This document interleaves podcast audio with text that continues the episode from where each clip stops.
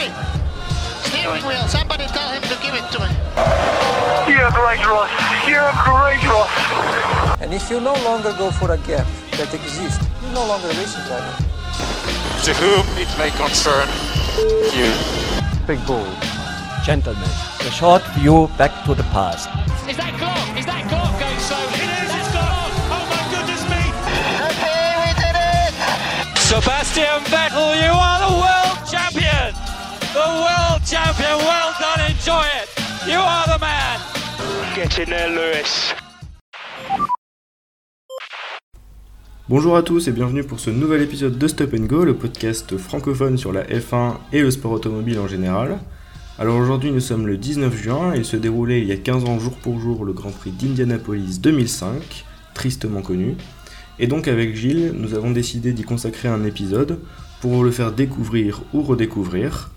On adopte donc ici un format un peu plus différent des épisodes précédents, on teste un peu des choses puisque là on va se consacrer uniquement à un seul Grand Prix. Et donc si cet épisode et ce format vous plaisent, pourquoi pas en refaire par la suite sur d'autres Grands Prix qui ont marqué l'histoire de notre sport favori. Donc je vous laisse tout de suite avec Gilles qui va vous parler du contexte avant le week-end, ainsi que des essais libres et du samedi. Bonne écoute. Vous souvenez-vous de ce que vous faisiez le dimanche 19 juin 2005 Eh bien, si vous êtes passionné de Formule 1, vous étiez probablement devant votre poste de télévision, puisque le 19 juin 2005, sur l'Indianapolis Motor Speedway, en plein cœur de l'état de l'Indiana, doit se dérouler la 740e manche du championnat du monde de Formule 1 et la 9e de la saison 2005. Une course banale, comme il y en a plein d'autres, mais rien ne va se passer comme prévu aux États-Unis, puisque l'épreuve va en effet rentrer dans les annales de la Formule 1, comme la course ayant eu le moins de voitures au départ, seulement 6. En cause, un imbroglio surréaliste autour des pneumatiques du manufacturier Michelin. À la demande du fabricant français, les 14 concurrents chaussés par Michelin ont en effet renoncé à prendre le départ de l'épreuve pour des raisons de sécurité, en raison d'une incertitude quant à la résistance de leurs pneus dans le mythique banking d'Indianapolis. Si on reprend la chronologie des événements, cette histoire incroyable trouve ses origines un an avant le début de la course. Oui, un an. Au soir du Grand Prix d'Indianapolis 2004, les responsables du circuit décident de resurfacer la piste et puis de la meuler afin d'accroître le grip. Une décision anodine en apparence, mais en apparence seulement, car la direction du Motor Speedway va omettre d'informer les ingénieurs Michelin des nouvelles caractéristiques de la piste. Lorsque le manufacturier français arrive fièrement dans l'Indiana, ils apportent dans leur bagage des gommes qui ne sont plus du tout adaptées aux nouveaux revêtements. Et Bridgestone, dans cette histoire, je vous vois venir. Eh bien, eux, ils étaient au courant du changement, mais n'y voyaient aucun complot. En réalité, Bridgestone avait été informé des changements grâce à sa société sœur Firestone, qui équipait à l'époque les voitures IndyCar participant aux 500 miles.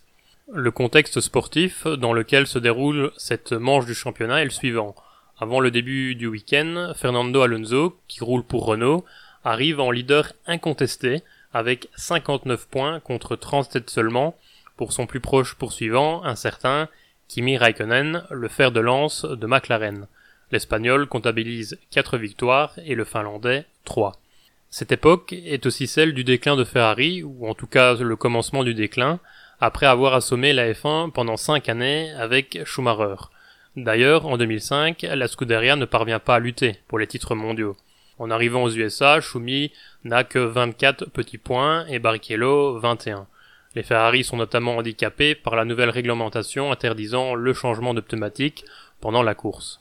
Ce Grand Prix de folie commence concrètement le vendredi lors des premiers essais libres qui sont marqués par la violente sortie de route, heureusement sans gravité, de Ralph Schumacher dans le banking à la suite de la crevaison du pneu arrière gauche de sa Toyota. Ricardo Zonta, alors troisième pilote de l'écurie japonaise, est également victime d'une étrange défaillance dans un autre virage du circuit. Au final, Ralph déclarera forfait et sera remplacé au pied levé par Zonta pour le reste du week-end. Dans le paddock, la rumeur enfle très rapidement. Les pneumatiques arrière de Michelin auraient des problèmes structurels, leur empêchant d'absorber les contraintes latérales subies dans le banking. Branle-bas de combat du côté de chez Michelin, qui décide d'examiner en urgence ces gommes. Mais c'est l'incompréhension du côté des Français. Ils ne comprennent pas d'où vient le problème. Ils en concluent alors que les monoplaces chaussées de Michelin ne seront pas en mesure de couvrir l'intégralité de la course en supportant des passages répétés à vitesse normale dans le banking. Vous pensiez qu'on avait tout vu? Eh bien, détrompez-vous. Dans la nuit de vendredi à samedi, le manufacturier commente en urgence de nouveaux pneus en France. Mais ce sera une nouvelle fois un coup dans l'eau, puisque des tests réalisés au cours du week-end à l'usine indiquent qu'ils ne seront pas non plus en mesure de participer à la course dans des conditions de sécurité optimales. Le samedi, Jarno Trulli signe la première pole position de Toyota en Formule 1 devant Raikkonen et Button. Fisichella est lui quatrième, tandis que Schumacher devance Alonso en troisième ligne. Mais ces résultats sportifs n'ont honnêtement pas beaucoup d'importance. Dans les coulisses, tous les regards sont braqués vers Michelin. Les instances dirigeantes et les équipes se réunissent après les qualifications pour évoquer ces insolubles problèmes de pneumatiques et pour la première fois, la possibilité d'une non-participation des écuries Michelin est évoquée. Commence ensuite un dialogue entre Michelin et le regretté Charlie Whiting. Pierre Dupasquier, à l'époque euh, à la tête du département compétition du manufacturier français, prend ses responsabilités et indique qu'il ne laissera pas courir ses équipes, à savoir 7 sur 10, dans ces conditions. Les Français redoublent alors d'efforts et une solution est finalement proposée par la firme, à savoir ralentir le virage numéro 13 en modifiant le tracé et en installant une chicane. Charlie Whiting prend au mot les responsables de Michelin et leur propose donc de demander à leurs pilotes de réduire leur vitesse dans le fameux virage numéro 13. La FIA ira même plus loin en proposant d'autres solutions de secours, notamment participer avec un type de gomme différent de celui utilisé aux essais, mais c'est une pratique interdite par le règlement sportif et donc susceptible d'entraîner des pénalités, ou bien changer de pneu à intervalles réguliers pendant la course, une solution autorisée en cas de problème de sécurité avéré, mais avec des pénalités en cas de dépassement du nombre de pneus alloués par rapport au règlement. Autant de solutions qui seront finalement rejetées par Michelin. Le dimanche matin, le paddock se réveille dans le flou le plus total et à quelques heures du départ, personne ne sait encore ce qu'il va se passer. Le dimanche matin, alors que l'incompréhension règne dans le paddock, une réunion de crise est organisée. Autour de la table, il y a donc Bernie Eccleston, forcément, le directeur du circuit d'Indianapolis, des représentants de Michelin et tous les directeurs d'équipe, à l'exception notable de Jean Todt, alors team principal de Ferrari. Cette première réunion aboutit à une idée a priori viable qui serait de faire passer les voitures par une chicane avant le fameux virage 13 et son banking. Ainsi, les voitures arriveraient dans ce virage à une vitesse réduite et les pneus souffriraient beaucoup moins. Bernie Eccleston se retrouve donc avec la tâche difficile de convaincre non seulement Jean Todt, mais surtout Max Mosley, président de la FIA à l'époque. Mais l'histoire d'Indianapolis 2005 n'aurait évidemment pas été si connue si Jean Todt et Mosley avaient accepté. Le premier estime donc que Ferrari n'est pas concerné par ce souci, puisque l'équipe n'utilise pas de pneus Michelin, et le second refuse catégoriquement que l'on touche à un seul mètre du circuit, car l'installation d'une chicane improvisée à cet endroit pourrait causer des accidents. De plus, si on modifiait le tracé, ça pourrait rendre les contrats d'assurance caduques. À la fin de la réunion, il est donc 11h à Indianapolis et la tenue de la course n'est toujours pas certaine. Vu l'urgence, une seconde réunion se tient alors dans la foulée, au cours de laquelle toutes les pistes possibles et imaginables sont envisagées. On remet sur la table l'idée de demander aux pilotes équipés de pneus Michelin de ralentir dans le virage 13, ou alors de faire passer par la chicane uniquement les voitures du manufacturier français. Certains évoquent même l'idée de disputer cette épreuve hors championnat, sans compter sur la FIA et son personnel car sans FIA, forcément pas d'inspection, et donc libre aux écuries de définir elles-mêmes les règles qui résoudraient le problème du virage 13. Les pilotes ne sont a priori pas nécessairement contre cette idée de course hors championnat, bien que Schumacher et Barrichello préfèrent s'en remettre à la vie de Jean Todt et ne s'expriment pas.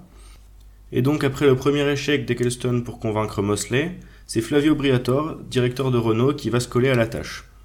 Alors cette fois malheureusement ce fut pire, car en plus d'un refus immédiat, Mosley menace directement les autorités américaines du sport automobile de représailles si jamais Grand Prix il y avait.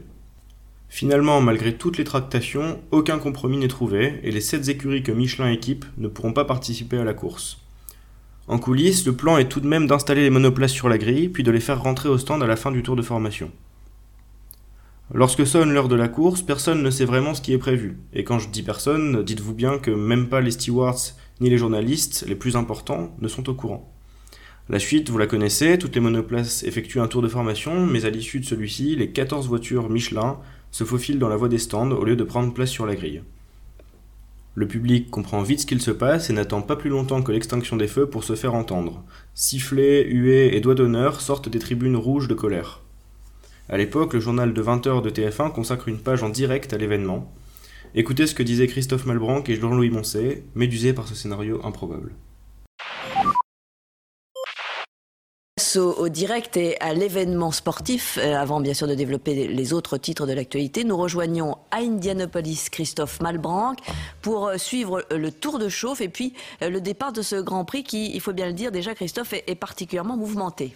Absolument clair, ça fait quelques heures déjà qu'on attend avec précision des informations de la part de tous les membres des équipes euh, importantes de la Formule 1. On ne les a évidemment pas, en tout cas la bonne nouvelle c'est que le Grand Prix va démarrer à l'heure. On a un temps imaginé qu'il démarrait avec une demi-heure de retard mais pour l'instant il va bien démarrer à l'heure prévue ici 13h. 13h le départ ici du tour de formation avec la pole position, la première de l'histoire de Toyota pour Jarno Trulli. L'Italien c'est la troisième fois qu'il est en pole mais sa performance a été totalement éclipsée par l'affaire Michelin. Il n'y a pas d'autre mot à employer pour cela. Les pneumatiques Michelin ne sont pas certains de la fiabilité euh, de leur gomme dans le fameux virage numéro 13. Un virage extrêmement difficile pour les pneumatiques, sans doute le plus dur de la saison. On a constaté lors des différentes séances d'essais libres et après la sortie de Ralf Schumacher sur Toyota euh, qu'il y avait un souci à ce niveau-là, une perte de pression euh, subite et qui provoquait une crevaison et donc une terrible sortie de piste. Et bien pour l'instant, l'ensemble des pneumatiques Michelin, l'ensemble des écuries chaussées des gommes françaises sont pour l'instant sur la grille de départ et participe à ce tour de formation. Alors il y a quand même une épée de Damoclès sur ce Grand Prix, à savoir que si Bridgestone n'a aucun souci, ce n'est pas le cas de Michelin, vous l'avez tous compris. Simplement, les équipes avant le départ de ce Grand Prix, les équipes chaussées de gomme française avaient dit on va effectuer simplement un tour, va rentrer au stand pour être certain que la sécurité de nos pilotes sera garantie. Et on a d'ores et déjà aperçu des petits signes d'impatience sur la grille de départ. Certains euh, pilotes n'étaient pas d'accord avec leurs équipes. Et ça, Jacques, c'est pas une première. C'est un peu toujours comme ça, la Formule 1. C'est qu'on est tous d'accord euh, une fois derrière dans les paddocks. Et puis une fois qu'on est sur la piste, il n'y a plus d'amis. Oui, c'est la règle de l'unanimité qui est jamais respectée en général. On a, moi, j'ai vécu ça plusieurs fois. Ça est encore le cas aujourd'hui. On a vu sur la grille de départ des allers-retours de Bernier Cleston, Flavio Briatore, Ron, Ron Denis, tous les chefs d'écurie presque à s'engueuler. Moi, j'y vais. Non, tu n'iras pas. Je vais m'arrêter. Et puis voilà, on va le savoir dans deux secondes.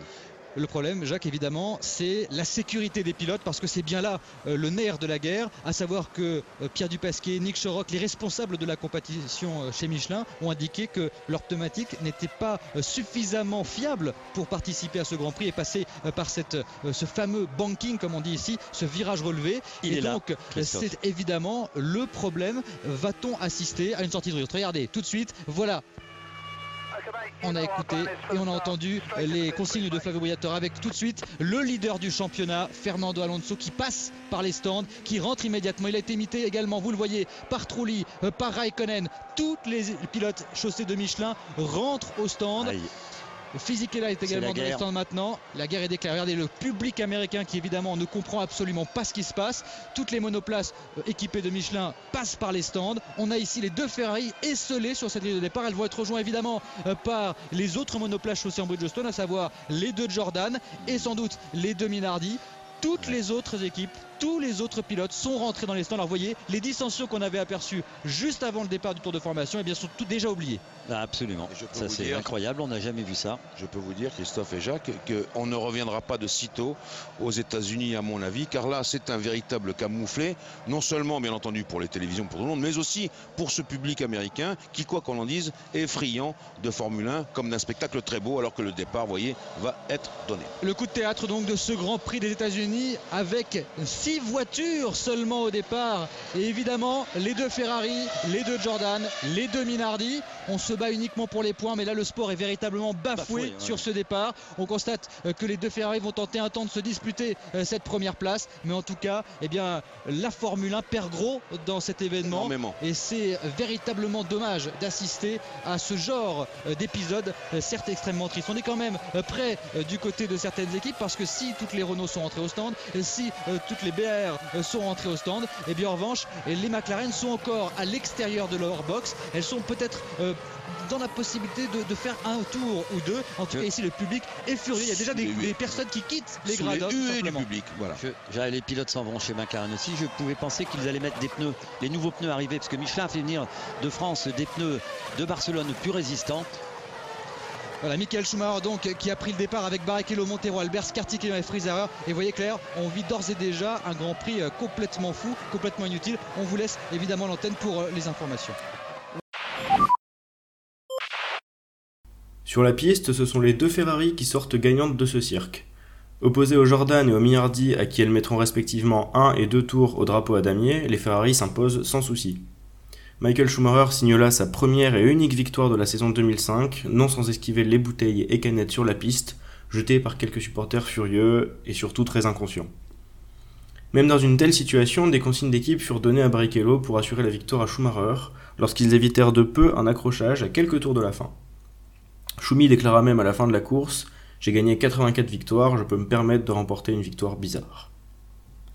La joie n'est pas au rendez-vous sur le podium, tout le monde a hâte que cette mascarade prenne fin. Retenons tout de même Thiago Montero, le seul sourire du podium, puisqu'il inscrit alors le seul podium de sa carrière en terminant derrière les Ferrari en troisième place. Le lendemain matin, l'événement fait les gros titres des journaux à l'international. La F1 est ridiculisée sur toutes les unes, avec des moqueries telles que l'appellation Formule 0. L'incapacité de la F1 à trouver une solution pour assurer une course dans le plus grand championnat automobile du monde choque et déçoit. Mosley, Eccleston, Michelin et toutes les écuries passent pour une bande d'amateurs. Michelin essaiera cependant de sauver la mise en remboursant au mieux les spectateurs présents et en offrant 20 000 billets à certains spectateurs pour le Grand Prix 2006. Vous l'aurez compris, le 19 juin 2005 fut donc un triste jour pour une discipline aussi ambitieuse que la F1. Personne n'est sorti grandi de ce fiasco. D'un côté, l'image de Michelin écorchée, un peu malgré elle, et de l'autre côté, la FIA et son intransigeance se sont rendus coupables d'une mauvaise foi évidente aux yeux de tout le monde. Et voilà, c'est déjà la fin de ce quatrième épisode de Stop Go consacré à un événement marquant de la discipline reine. D'ailleurs, partagez-nous sur Twitter ou YouTube vos souvenirs ou anecdotes concernant cette course bien particulière. Pour rappel, nous sommes présents sur toutes les plateformes de streaming, n'hésitez donc pas à vous abonner euh, à ce podcast s'il vous a plu et à nous partager vos idées de sujets, puisque vous le savez maintenant, nous sommes ouverts à toutes les suggestions. Grégoire et moi-même en profitons d'ailleurs pour vous remercier de votre fidélité et vos marques de soutien lors des trois premiers épisodes. Ça nous fait vraiment chaud au cœur. Nous nous retrouvons très prochainement pour un épisode inédit qui sera, on peut déjà vous l'annoncer aujourd'hui, consacré à la carrière de Sébastien Vettel qui a, vous le savez, annoncé au début du mois de mai son départ de la mythique Scuderia Ferrari. L'occasion donc de faire fonctionner la machine à remonter le temps et analyser en toute objectivité son parcours à Maranello. D'ici là, portez-vous bien, passez une excellente journée